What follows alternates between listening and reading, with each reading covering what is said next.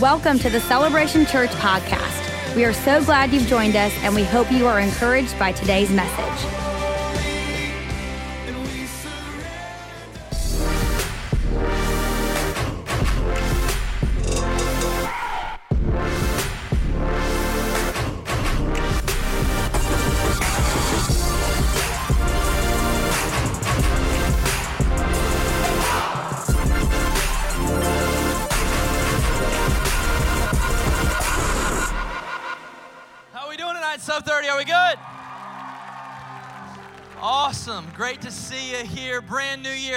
Excited for a brand new year, man? Come on. It's going to be your best ever. And uh, man, we're really glad to have you. If you're new to Sub 30, uh, you're, you're doing really well right now. You have 100% attendance for the year. It's awesome. Keep it up. And so, congratulations. And uh, if it's your first time joining us, my name's Clay, and I'm the Sub 30 pastor here at Celebration and uh, really are honored to have you with us tonight. In fact, can we go ahead and put our hands once again uh, for put them together for everyone watching online? We've got a huge online audience. And uh, every single week, there's just hundreds and hundreds of more people who aren't able to be in this room, uh, but they're watching from like all over the world, truthfully. And uh, really glad to have you from wherever you're tuning in. And so, if you have your Bible, let's go ahead and get it out. We're going to get to 1 Corinthians chapter 12 in just a second. And uh, man, I love what Pastor Layton said as he was closing out worship. Um, it's so true. We've, we've kind of had this saying around celebration for a little while, and it, and it really rings true that this is going to be your best year ever if it's your best year spiritually. And uh, I don't have to be like some, you know, big time prophet on TV or whatever to, you know, understand that in a room this big with this many people, there's probably a few who could use the best year they've ever had. And uh, man, I just believe that I, I'm so grateful, right? Because you're putting God first now, first Sunday back of a brand new year. But man, if we can collectively decide that, man, I'm gonna put God first in every area of my life this entire year, then 2016 is gonna be the best days you've ever lived. And I, I, you've probably had some good ones. Like I can think back to a couple years where I'd be like, man, that, that was a good year. You know, 2014, that was a good year. Or, you know, 1997, that was, you know, so young. Like, how could it be a bad year? So, uh, you know, it was, it was a good year, but man, 2016 could be the best if we make it our best spiritually. And so, hey, we're going to look right here in the passage of Scripture, 1 Corinthians um, chapter 12. If you don't have a Bible, it's all good. It's going to come up on these big screens to your left and to your right. I'm also excited tonight about our after party immediately following the service. Uh, anyone up for free food? Any broke college students in the house? You've already used your gift cards from Christmas you are fresh out of Chick fil A gift cards.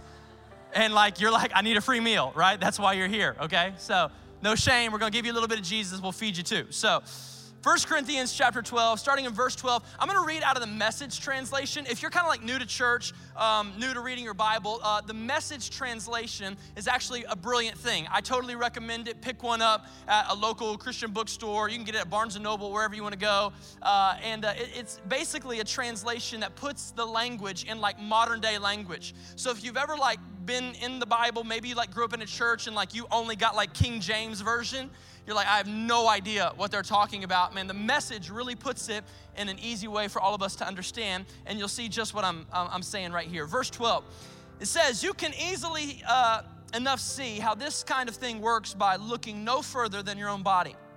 Your body has many parts, limbs, organs, cells, but no matter how many parts you can name, you're still one body. Everyone say one body. You're still one body. It's exactly the same with Christ. By means of his one spirit, we all said goodbye to our partial and piecemeal lives. We each used to independently call our own shots, but then we entered into a large and integrated life in which he has the final say in everything. This is what we proclaimed in word and action when we were baptized. So, what the scripture's saying right there is like, yo, before you knew Jesus, before you gave your life to Jesus, you actually used to be in the driver's seat, right? And you remember how horrible you drove your life. Like we all just, we drove it horrendously, right? We surrender our lives to Jesus. Now He gets the final word in everything. It's very, very simple. Let's keep reading. Each of us is now a part of His resurrection body, refreshed and sustained at one fountain, His Spirit, where we all come to drink. The old labels we once used to identify ourselves, labels like Jew or Greek, slave or free, they're no longer useful. We need something larger, more comprehensive. I want you to think about how this all, uh, how all this makes you more significant, not less A body isn't just a single part blown up into something huge, it's all the different but similar parts arranged and functioning together. If the foot said, I'm not elegant like the hand, embellished with rings, I guess I don't belong to this body, would that make any sense at all? If the ear said, I'm not beautiful like the eye, limpid and expressive, I don't deserve a place on the head, would you want to remove it from the body? If the body was all an eye, how could it hear? If it was all an ear, how could it smell? As it is, we see that God has carefully placed each part of the body right where He wanted it. Verse 19. But I also want you to think about how this keeps your significance from getting blown up into self importance. Check this out. For no matter how significant you are, it is only because of what you're a part of. I love it. I love it. No matter how significant you might be as an individual in this room tonight, it's only because of what you are a part of, right? The church of Jesus Christ. An enormous eye or a gigantic hand wouldn't be a body, it'd be a monster. what we have is one body with many parts, each its proper size in its proper place. No part is important on its own. Can you imagine eye telling hand, get lost, I don't need you? Or head telling foot, you're fired, your job's been phased out? As a matter of fact, in practice, it works the other way. The lower the part, the more basic and therefore necessary. You can live without an eye, for instance, but not without a stomach.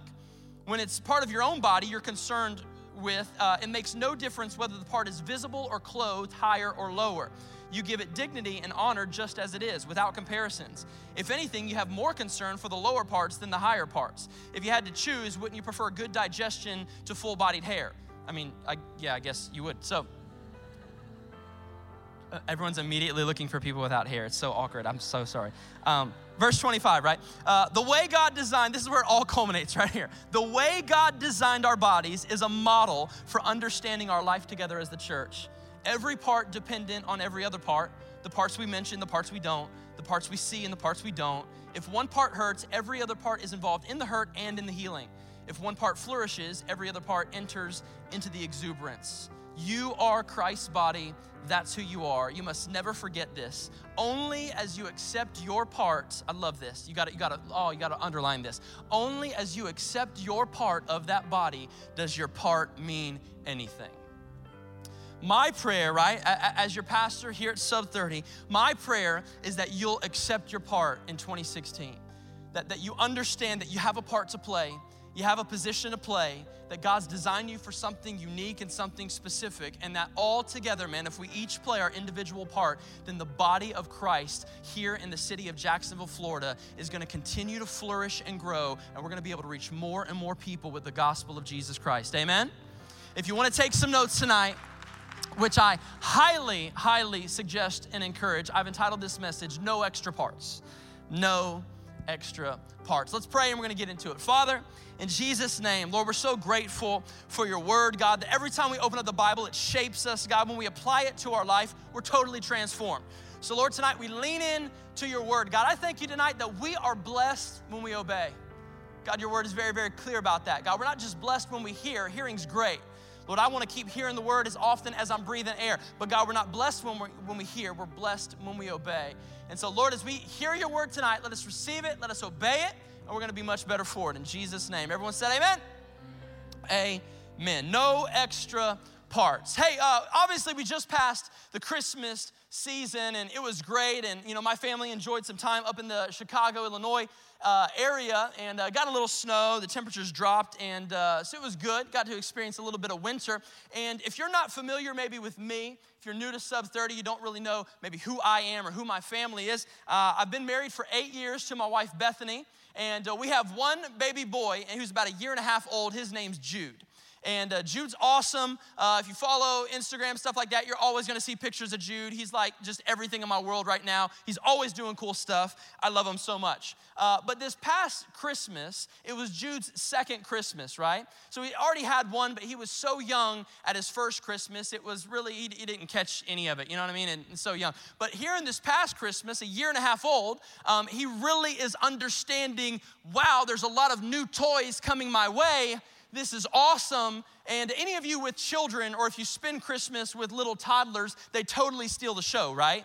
Like they just get way more presents than everyone. There's no way on earth that my mom spent the same amount of money on me that she did on my son, her grandson, Jude, right? He cleaned up this Christmas. And uh, And one thing I know uh, about Jude's toys is even at his birthday and just random times in the year as he's growing up and we're buying more and more toys that are appropriate for his age, what happens is, is they, they come to our house, right? They get shipped to our house and they, they always get shipped in these big, huge boxes, right? These are just a couple of things that I've had to put together that came to the house. I mean, there's tons more at home that I couldn't fit in the car. Um, but boxes are just always coming to the house, and we're, we're supposed to be on a budget, but apparently, when it comes to Jude toys, my wife does not stick to our budget. And so there's always a UPS man at my door every single uh, afternoon with some new toy, right?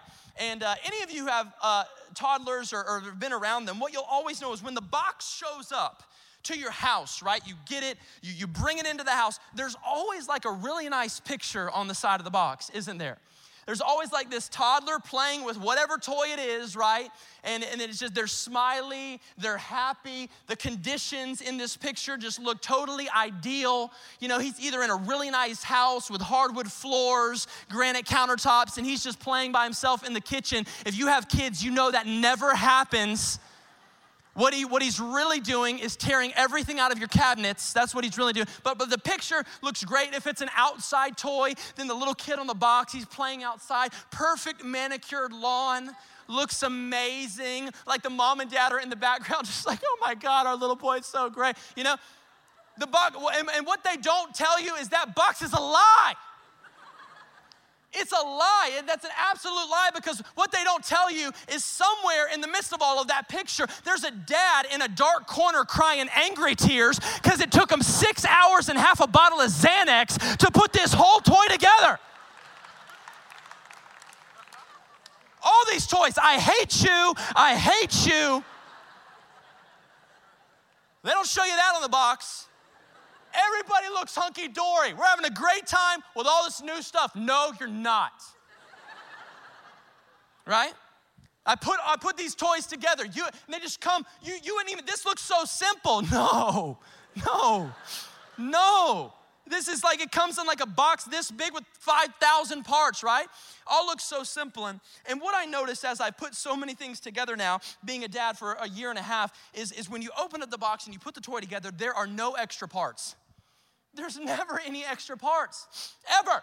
So if you break a part, you better hope to God Home Depot carries something similar to whatever it is that you need or you are just out of luck. But but on the on the flip side what I've noticed is that if you get finished putting whatever it is together but you still have some parts left, something's missing something something's missing like you know they give you some instructions some are better put together than others but like if, if you have some stuff but you got extra part like something is missing and here's what i've learned sub 30 the toy it might work okay but it's never gonna work like it was intended to work as long as you still have some extra pieces over here that need to be assembled on, on, on, what you have. There, there are no extra parts. And as I thought about that and I was putting this message together, I realized look, every part serves a purpose. Every single part belongs in a specific place. When you put a machine or a toy or a project together, every part has a specific place that it needs to be. So, so then check this out, sub 30. If the world, if the kingdom of God is one big machine, then that means every single person has a role and a part to play in the machine called the kingdom of God. There are no extra parts in the kingdom. None. There's no extra parts in God's plan for the world, his purposes for his, his world, his kingdom. There's no, I wrote this down, there's no extra people who just sit on the sidelines. Like that, that, that's not life. There's no extra people that just kind of sit on the sidelines, watch everybody else get to play in the game, watch everybody else have a position, watch everyone else have a part, but you just have to sit on the sidelines wondering if you're ever gonna be put in the game. That, that's not how God does it. There's no extra people that God just made because He just wanted to add some more to the human race this week. And it's like he's looking at the angels like, I don't really have a task for them. I don't really have a purpose for them. But it looks like, you know, Florida could use a few extra, you know. And, and so we're just gonna, I mean, it's a nice place. We might as well just throw a few down there. No, no, there's no extras. There's no extra parts in the kingdom of God. There's no substitutes that don't get a chance to play unless, unless like the really good Christians go down, you know? Like, like you just have to sit there and waiting until the first string Christian kind of screws up and then you get to play in the game. Like, No, I mean, that was your middle school sports days, I know, but that's not how the kingdom of God works. No extra parts. God doesn't make extras. Have you ever been like, have you ever been watching a movie and like, that's a stupid question. So, yeah, you guys ever seen these things called movies? They're awesome. So, um, but if you've ever been watching a movie and and you see those scenes where they have extras in, in that particular scene and, and, and there's something going on in the foreground, but all the extras are just walking around. And, and extras in movies, they're just space fillers, they're just roamers. They're just random. They, they serve no importance to the plot of the story and the movie that's going on. They simply fill space throughout time. God doesn't make extras. God doesn't make extras. You're not living in a world where someone else that you're best friends with is the protagonist and you just have to be the extra in their film. God doesn't make extras. There's a plan, there's a purpose, there's a destiny, there's a specific calling for every single person under the sound of my voice right now. God doesn't do extras.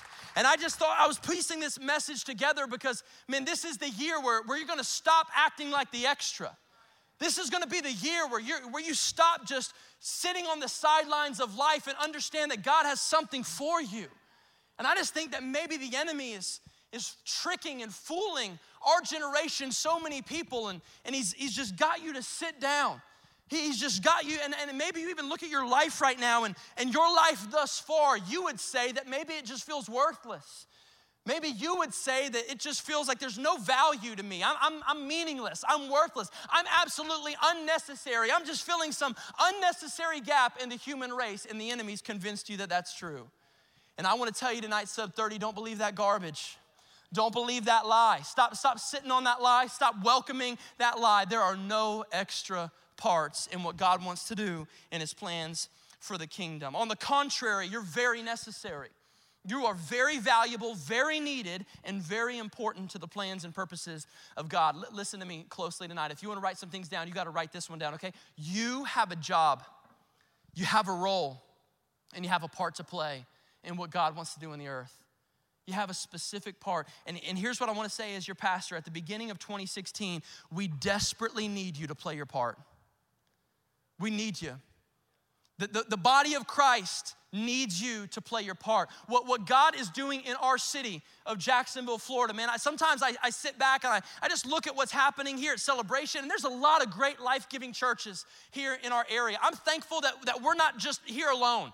I'm thankful that there's a lot of other great churches preaching Jesus, leading people, discipling people. I, I, love. And when I look across our city, I'm so excited at what God's doing, but I just can't help but think, what else could He do if more and more people played their part? If more and more people decided, you know what, in 2015, I was sitting too much. In 2016, I'm getting in the game. In 2016, I'm gonna be a player in the game of the kingdom of God. Man, what if that was us? What if we all made that commitment. You know, I, I thought about this, you know, as the scripture said in 1 Corinthians chapter 12, it talked about the, the human body, how it's a, a great illustration for the body of Christ, the church, right? No matter what part you play, big or small, seen or unseen, it's all valuable. I thought about this. Um, if you did not have your big toes, it's all, that awful, you know? So I don't know if there's anyone in here missing a big toe. That's unfortunate. So, but if you if, like if you didn't have your big toes, like it's just it's just two toes. You got you got more, but it's just two toes, right? And, and most of the time they're totally unseen.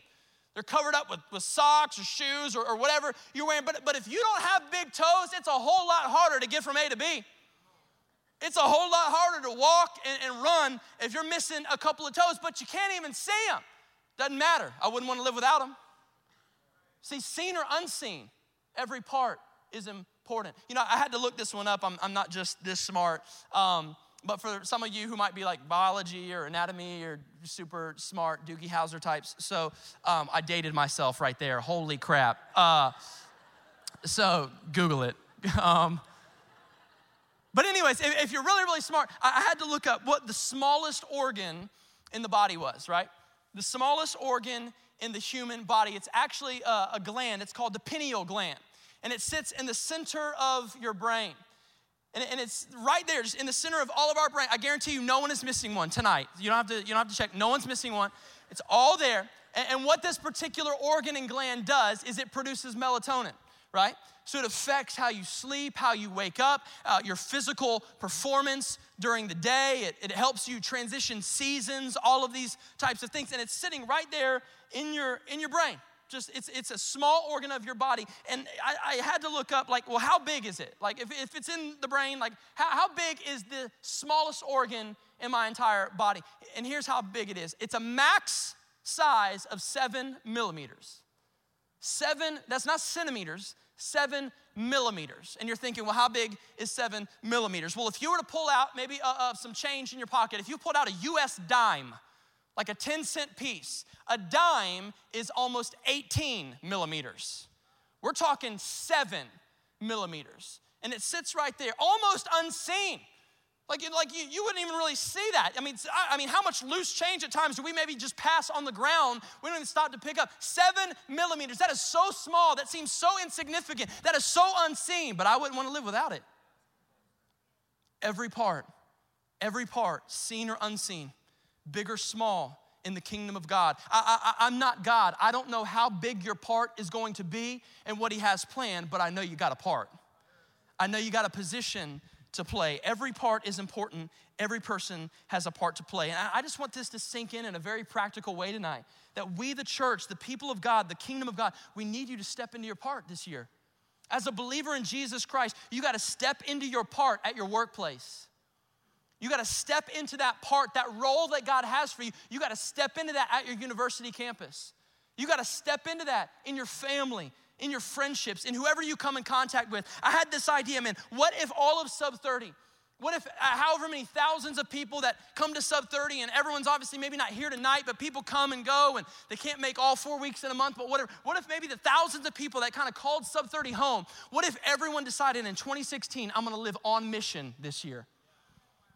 What if all of us, that's a big what if, what if everyone decided I'm gonna live on mission this year? You're saying what's what's on mission? That's just some that's a fancy church term for man. This year, every day I wake up, I'm gonna be the ambassador that God has called me to be in every sphere of life that He's placed me in. This is my year. I'm, I'm gonna be what God's called me to be because here's what I know about our generation. We get so caught up with five, ten years down the road. Man, God, what do you have for me five, ten years down the road? What's my career gonna be? God, what's my ultimate purpose gonna be? God, what am I gonna, like, what do you have? Am I gonna preach down the road? Am I gonna pastor down the road? Am I gonna be a really successful businessman down the road? God, what is down the road? If you would stop focusing on down the road and just saying, God, I'm gonna wake up on a Monday and I'm gonna say yes to being who you need me to be at my work, at my school, in my family. I'm not gonna worry about five years, I'm gonna worry about Monday. I'm not gonna worry about 10 years, I'm gonna worry about Tuesday. And I'm gonna say yes to being the ambassador on mission every single day we wake up. God, I'm waking up, I'm putting my feet on the floor knowing that you want me to say yes to something today, and I'm not gonna miss it. I'm not gonna miss what you want me to do because there's a part for me, and I gotta play that part today. Like there's no days off, okay? I know the sports analogy doesn't really work there because they have an off season. There ain't no off season. There's always an on season when it comes to you playing your part in position that God has for you. What does that practically look like? You know, you, you being on mission every single day. I wrote down some examples, just a few things. Some days that's gonna look like you praying with a coworker. You're gonna be sitting around and God's gonna like just kind of impress upon you to go and like you you heard them, somebody in their family got sick, has cancer, whatever, and, and God's gonna like nudge you. Go pray with that person. And that's how you can stay on mission that day. Uh, other things might be you're gonna give uh, some meals to homeless people that maybe you see in town. You're gonna, you're gonna help somebody out. You're gonna share Jesus with a classmate this year. Some of you, you're gonna take a stand for God in a college classroom in a conversation with an unbelieving atheistic professor this year. Like God's gonna, th- this is the year. You're gonna go into that classroom. God's gonna give you the boldness and the words to say so that you can actually have that conversation with a professor. Who knows? He, you could lead him to the Lord right then and there. Who, who knows what God could do? Some days it might just be encouraging a family member who's struggling. Some days it could be random acts of generosity to whoever you meet. You, are paying for people's meals who are behind you in the drive through. I don't know, just random acts of generosity. The bottom line is this sub 30 we can no longer live our lives asking God to use someone else because there's no extra parts for him to use. There's no extra parts for God to use. If you want to write more things down, please write this down. He has you there because He wants to use you there. He has you there because He wants to use you there. It's so hot. That's horrible. that came from a guy. Um, okay. He has you there because he wants to use you there. So, in other words, think about it like this you didn't just get that job because it paid well. That's not why you got the job. You got that job because God needed a representative there. You're like, you didn't just get into that university because no one else would accept you. You got into that university because God needed a representative there. See, it all makes sense when you begin to understand I'm playing a part. I'm playing a position in this thing called the kingdom. You're not even just friends with the people you're friends with because you share a, a similar sense of humor and you like the same stuff. You're friends with them in this season right now because God needed a representative there. That's why. You're not even in Jacksonville, Florida by coincidence. Some of you are like, there's a lot of other places in Florida I'd rather live. I want to get out of Jacksonville. You're here because God needed a representative right now in the sphere of life that you're living in. You got a part to play, you got a position to play. The question for all of us tonight is are you going to play your position? Are you going to play your position this year? Man, it's important that we understand this. You have a part to play. What's stopping you from getting in the game? What's stopping you from playing your position? Because here's what I want to encourage you before we leave here tonight and go out to an after party, whatever's stopping you from playing your position, man, you gotta, you gotta put those roadblocks aside. You gotta do it tonight. Whatever hindrance you have that's keeping you from playing your part, man, we gotta deal with that tonight. We gotta give that mess to God. Let Him handle whatever you think is holding you back because I got a position to play. I thought about a couple stories in Scripture. I thought about Judges chapter 6. Bible tells us in Judges chapter 6 that God calls a man named Gideon. We don't have time to read it tonight in Scripture. Trust me, it's there. I'm not lying. Um, wouldn't do that to you, not from the stage at least. So uh, it's horrible. Uh, Judges chapter 6, God calls Gideon. He, he, calls Gideon, he finds him, and he tells Gideon, Hey, I want you to help uh, deliver and lead Israel, my people, out of the hands of the Midianites, another foreign nation who was oppressing Israel. And Gideon responds back to God and he basically says this He says, uh, God, look, hey, uh, I'm from the weakest clan. Like the people I roll with, we're like the weakest clan, and I'm the least in that clan.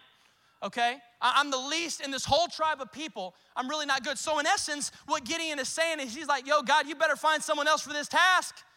You, better find someone else, God. I can't, I can't do it. And God responds to Gideon, and God's response is basically like, uh, yeah, nah, no, uh, because Gideon, there's no extra parts for this task. There, there's no extra people for this one. I don't want anyone else, I want you. Gideon surrenders to what God wants him to do. And with 300 men against a vast army of thousands, Gideon and his 300 men are victorious and they deliver the people of God. I thought about the book of Jonah, right? Jonah chapter one, it tells a great story about a guy named Jonah. That's great. Um, it's fitting. And uh, God calls Jonah and he tells Jonah, here's what I want you to do, man. I want you to go preach to a city called Nineveh. And Jonah doesn't even respond back to God. Like he's like he like he hears God saying something. He's like, mm, "Peace out. That ain't me." Like you, he's like, like for like. You ever, ever had that happen? You ever feel like God's saying something in you, and all you can think to do is just be like, "God, you playing? Stop playing. Stop playing right now. Stop." Like you know, God's like, hey, go talk to that person. Go, go tell that person about Jesus. Go pray with that person. God, you tripping. Lord Jesus. You funny today. You funny on a Monday, Jesus. Uh, no, right? Jonah doesn't even do that. Jonah, he totally leaves, right? He, he, he, in essence, he's saying, God, you better find someone else. God, I'm not doing that. You better find someone else. What's God's response? Uh, nah, nah, because there's no extra parts for this task, Jonah. Jonah tries to run. He goes the opposite direction, gets on a ship, big storm comes, right? Jonah gets thrown overboard. The Bible tells us that a large fish, probably a whale, comes and swallows him up. And for three days, three days, he sits in the belly of a fish praying to God. We all would be doing that. Like, oh my, like, even if you don't believe in God, you praying to Jesus, I guarantee it. So, ain't nobody else coming to get you. So, praying to God for three days. in the belly of a fish, the Bible tells us the fish throws him up on dry ground. And Jonah, after prayer, he finally surrenders to God. He goes to Nineveh. And after three days of preaching, guess what happens? The Bible says a whole city turns back to God. An entire city of people turn back to God. You know, I, I couldn't help but have this thought, sub 30. Imagine what you're missing when you keep saying, God, use someone else. Imagine what you're not seeing with your very own eyes when you keep saying, God, use someone else. Man, imagine what we're not seeing in our workplaces. Imagine what I'm not seeing on university campuses. Imagine what we're not seeing in my own family. Imagine what we're not seeing in our friendships when we keep waking up saying, God, I don't want to play my part today. Use somebody else. Every time you say that, whether you can hear it audibly or not, He's responding, There ain't any extra parts for this. I need you to play this one. I need you to do what I've called you to do. There's no extra parts. We have a position to play. And I just wrote down four simple things. You can write these down. I think there's four common reasons people decide not to play their part. Four common reasons, there are probably a hundred, right? But, but four common ones as to why people decide, look, I'm, I'm not gonna play my position. The first one is this I think people say, I'm too bad. I'm too bad. Like, yo, preacher, I hear you, great message, ha ha ha, we're all laughing, but you don't understand where I'm coming from. I, God might have a lot of a lot of parts for these people to play, but I, am pretty sure I've screwed myself up so much God can never use me. Bible talks about there's a guy uh, in the Old Testament, and uh, or excuse me, in the New Testament, his name was Saul. We now know him as Paul, right? Uh, but back when he was Saul, uh, he was a murderer, like hardcore murderer. And, and here's the here's here's the thing about him: he didn't just like murder random people. He specifically targeted people who believed in Jesus. He specifically murders Christians. Someone asked me one time, they're like, "Yo, how many people did did Paul murder?" And the answer is, I don't know, but it was enough to give him a reputation. It was a, at one point, the Bible tells us he tries to come and join up with the disciples, and all the other disciples are like, Yeah, homie, you ain't coming up here. Like, we know about you. Like, no, no, there's no way. You're not, no, you, you kill people like us. You're not, you're not gonna roll with us. Like, no, like it was enough to give him a reputation. A guy who used to murder Christians all of a sudden surrenders his life, and now he's the greatest missionary we've ever known or seen. You're, you're, not, you're not too bad. Even a great guy in the Bible named David, King David. The Bible even says he was a man after God's own heart. Doesn't say that about anyone else in scripture, but David had that said about him. Even David had a moment where he sleeps with someone who is not his wife, and to cover it up, he has her husband killed, right? David was a murderer. He might not have pulled the trigger, but he set it up. But yet, God still uses a man like David to do great and awesome things. And even as we're looking at the scope of David's life, no one's remembering a couple of these slip ups, but people are remembering all the great things that God used to do in his life. You're not too bad. Sub 30, understand this God knows what you've done. God knows the things that you've done and you haven't even told anyone. God knows all of it, but here's the thing He still wants to use you anyway. God still wants to use you anyway. If we were all perfect, then grace is useless and Jesus came for nothing. God's plan all along was that He was going to use imperfect people to accomplish His perfect will. That's what He wanted to do. You're not too bad. The second thing people think is they think I'm too weak. I'm too weak. Maybe you don't think you're too bad, you think you're too weak. That was Gideon's excuse, right? God, I'm too weak. I'm way too weak for this. Maybe you're even sitting in here tonight and you feel like, look, I'm, I'm, I'm not a super Christian yet. I'm just real fresh in this thing. I'm just trying to, I'm trying to find my bearings. And, and God, you can't use me yet because I'm too weak right now. Maybe even look at this and you're like, you know, I'm, I'm, I'm never gonna be the eyes of the kingdom of God. I'm never gonna be the hands. I'm never gonna be the mouthpiece of the kingdom. I'm way too weak for that. And, and you know, I thought about this. I thought about this red wagon over here, right? This red wagon is my son's wagon. We go on walks and he sits in his wagon all the time. We do it every single week. And, um, and the first thing you probably will notice about this red wagon is the fact that there's a large red seat right there, right? Obviously, it's you, you can't miss it. It's, it's what the wagon's all about, right? And then, you know, one kid sits here, and if you have two, they, they can both sit there and talk to each other and get snot on each other. It's awesome. And, and, and it's, here it is, right? And, and it's the red, red, red wagon. And, and, and the seat, the red seat is definitely the most seen. It's definitely the most visible. And what I thought, sub 30, is there's gonna be people in this room tonight, and when it comes to how God's gonna use your life and what God has for you and the part and the position that you're gonna play in the kingdom of God, some of you were, you're never gonna be the red seat. That's, that, that's not meant to discourage you. But, but maybe your part is never gonna be the big out front visible red seat. There's gonna be some people, and your, your part is gonna be the bolt that I put in that wheel well. There's a bolt in there, totally unseen, no one sees it. No one praises the bolt. No one's getting jacked out of their mind about the bolt, you know? Like, but check it, this wagon ain't going anywhere without that bolt in that wheel well. And, and people on earth, they might not see you, working for the kingdom in the natural. Millions around the world may never praise you for, for the, the things that God's doing in your life. Maybe they'll never know, maybe they'll never see, but there is a toy maker who made this toy and knows the value of the bolt in that wheel well. And the same is true for us. There is a God and a creator up in heaven. He made your position, He assigned your position, He wants you to play your position. It might be unseen, but that don't mean it's not valuable. Nobody might see it. No one might not praise it. No one might come up to you and be like, oh my God, I've never met a bolt before. This is incredible. But you're valuable, and the kingdom of God would get a whole lot further if that bolt played its position. Man, you're not too weak. You're not too weak. You're, you're, you're not just some weak, insignificant part. Are you gonna play your position this year? I thought about this. Sports teams fall apart when the players don't play their position. It's not always the biggest, it's not always the fastest and the strongest teams that win. You know what teams win? The teams that know their position and play their position. That's who wins.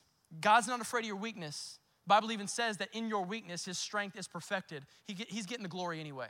He's not afraid of your weakness. Number three, two more.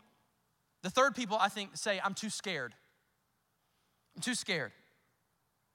That was Jonah's excuse. I'm, I'm, too scared to go to Nineveh. Psalm 23 Even though I walk through the darkest valley, I will not fear evil, for you're with me. Your rod and your staff, they comfort me. Psalm 27 1 The Lord is my light and my salvation. Whom shall I fear? The Lord is the stronghold of my life. Whom shall I be afraid? Psalm 118, verse 6 The Lord is with me. I will not be afraid. What can man do to me?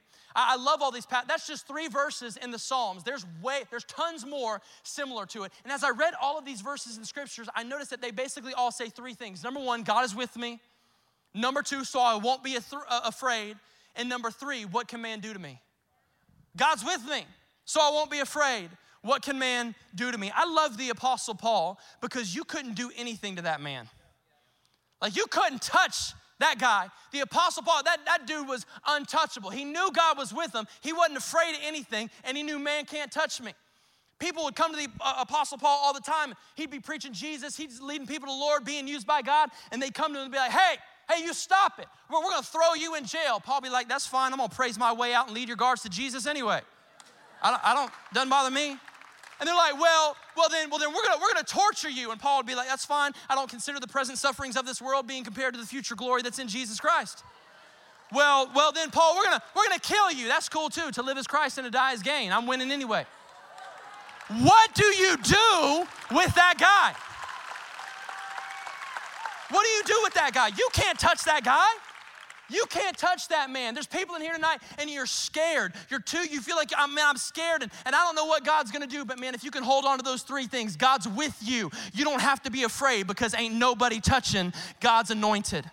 Nobody's touching those that God has put in their place and put in their position. I love the Apostle Paul for that. As the band comes out and joins me tonight, the last thing is there's people who feel like I'm too late.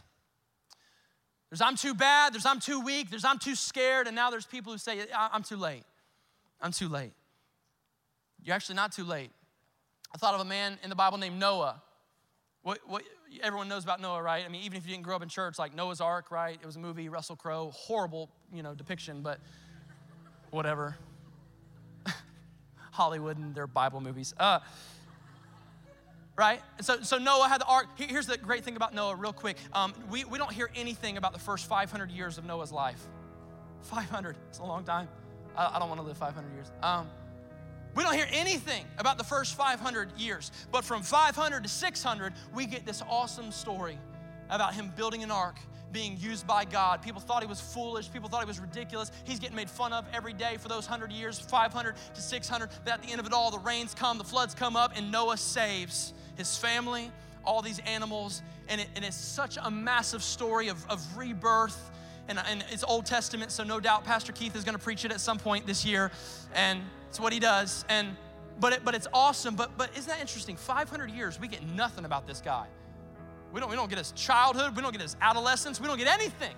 But 500 to 600, we get this whole bit of being used by God. You know, I thought people who think they're, they're too late, um, you know what? Maybe if your life was recorded, maybe if someone wrote it down, if there was a biography one day, maybe we wouldn't get much of the first couple decades. Maybe there's not much that you would think is significant, or I don't really want anyone to know about kind of the first couple decades, two, three decades. But I'm here to tell you right now you start playing your position, you start playing your part, and the story from this day forward gets a whole lot more interesting. The story from this day forward gets a whole lot bigger, a whole lot more captivating. Jesus is a whole lot more exalted. It's not too late. If God can use homeboy in the Old Testament, 500 years old, to finally make it in the pages of Scripture, God can use your life. You're never too late. The last thing I want to share with you is this I'm a huge soccer fan. In fact, I play with a lot of guys throughout the week here at Sub 30, and I, I love it. There's something in soccer called a red card, right? If you're a player, you never want to see this. Um, and what happens in, in soccer is, is if you're a player and, and the referee gives you a red card, it means that you've done something that has now eliminated you from playing in the game.